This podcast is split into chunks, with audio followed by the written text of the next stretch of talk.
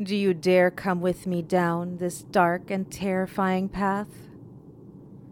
Come. Sit down. Make yourself comfortable.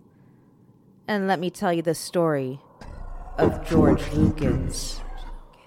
George Lukins, George Lukins.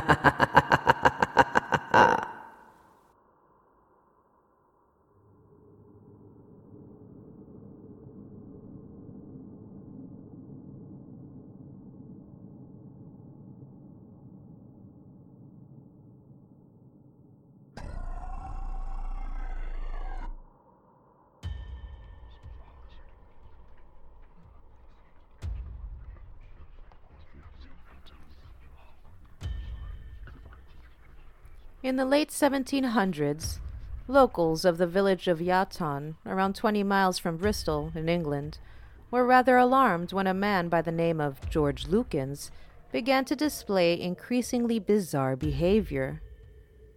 He would spontaneously start snarling like an animal, or barking like a dog, as well as sing hymns backwards, sing or chant in a foreign language that the illiterate man did not know speak in both the voice of a man and a woman, or blurt out vulgar obscenities or profanity for no apparent reason. During these fits, he was also said to often convulse, walk around on all fours, or appear to be thrown about by unseen hands. It was all very uncharacteristic behavior for the young man, who villagers had known to have always been well behaved, calm, and cheerful. These weird episodes were completely unpredictable, could last for up to an hour, and plagued Lukins for years, forcing his family to have him put in a mental institution for 20 months, where all efforts to treat him, or indeed find any cause for condition, failed. Indeed, these episodes became even more intense and tinged with the paranormal as time went on.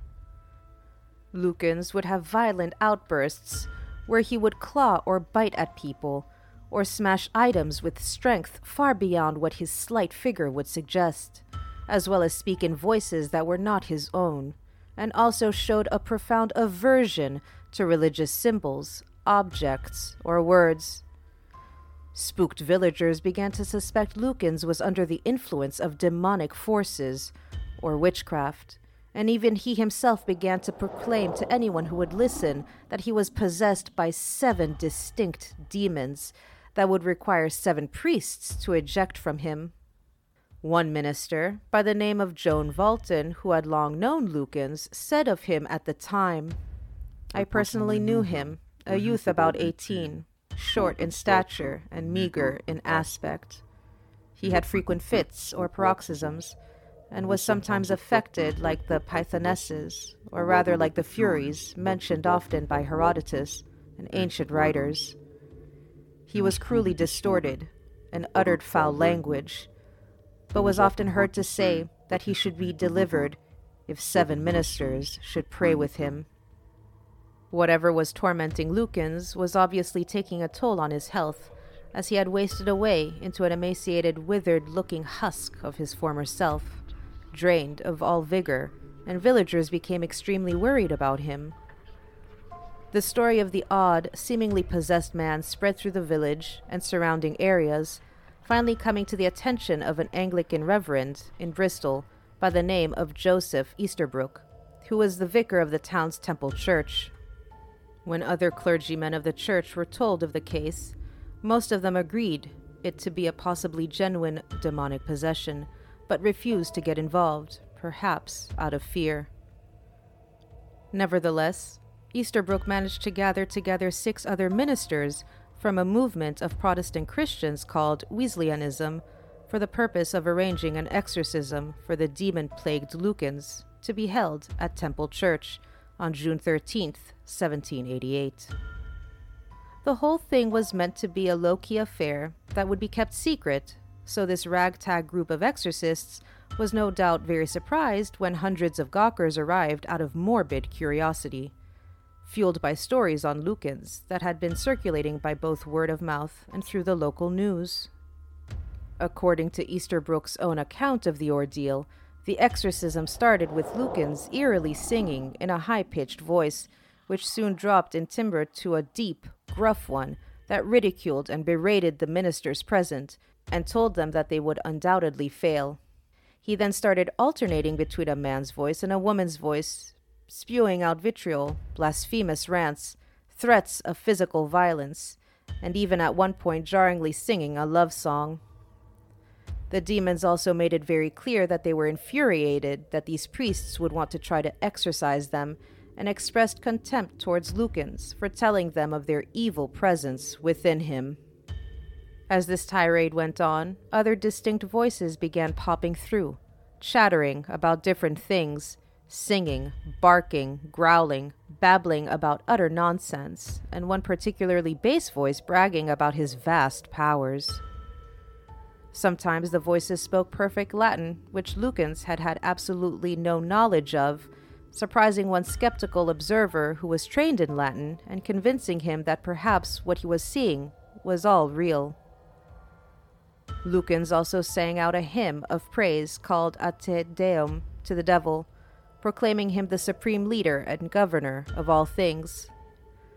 The haunted man became so unruly that it required two men to hold him down as the ministers said their prayers over his writhing, contorting body. When asked why they were torturing Lukins, one of the demons allegedly replied, So that I may show my power among men. After two hours of intense prayer and constant physical restraint, Lukins then became calm, praised God, and stated that the evil presences were gone. In the aftermath of the intense exorcism, controversy stormed around the event and Lukins' veracity. While those who had been present were convinced that this had been a genuine demonic possession, and many upstanding citizens of the village also tended to agree, others were not so sure. There were those who criticized the truthfulness of Lukins, claiming that he was well known as a clever ventriloquist and skilled mimic, as well as an alcoholic and a prankster.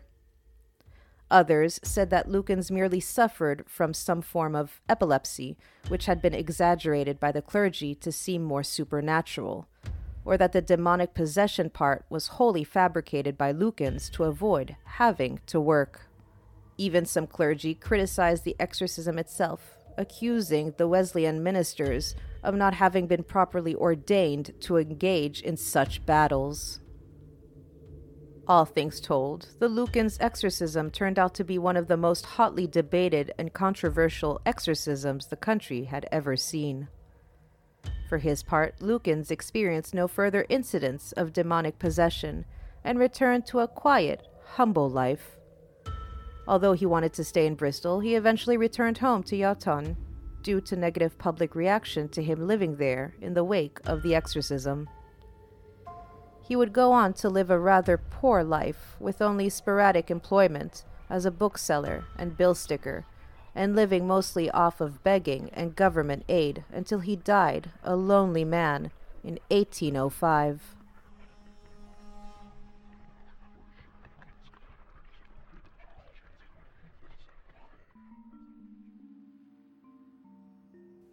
We have come to the end of this unholy episode the case of George Lukins.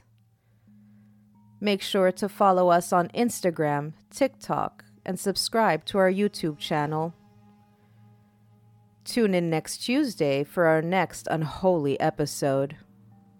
In the meantime, remember to say a little prayer before bed and be careful of the ones after your soul.